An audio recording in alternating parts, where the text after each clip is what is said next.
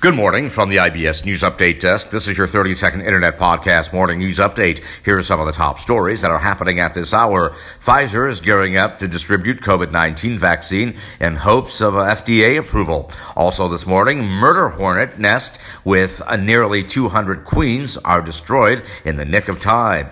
And after Hong Kong oust four pro democracy lawmakers, the rest say that they will be resigning.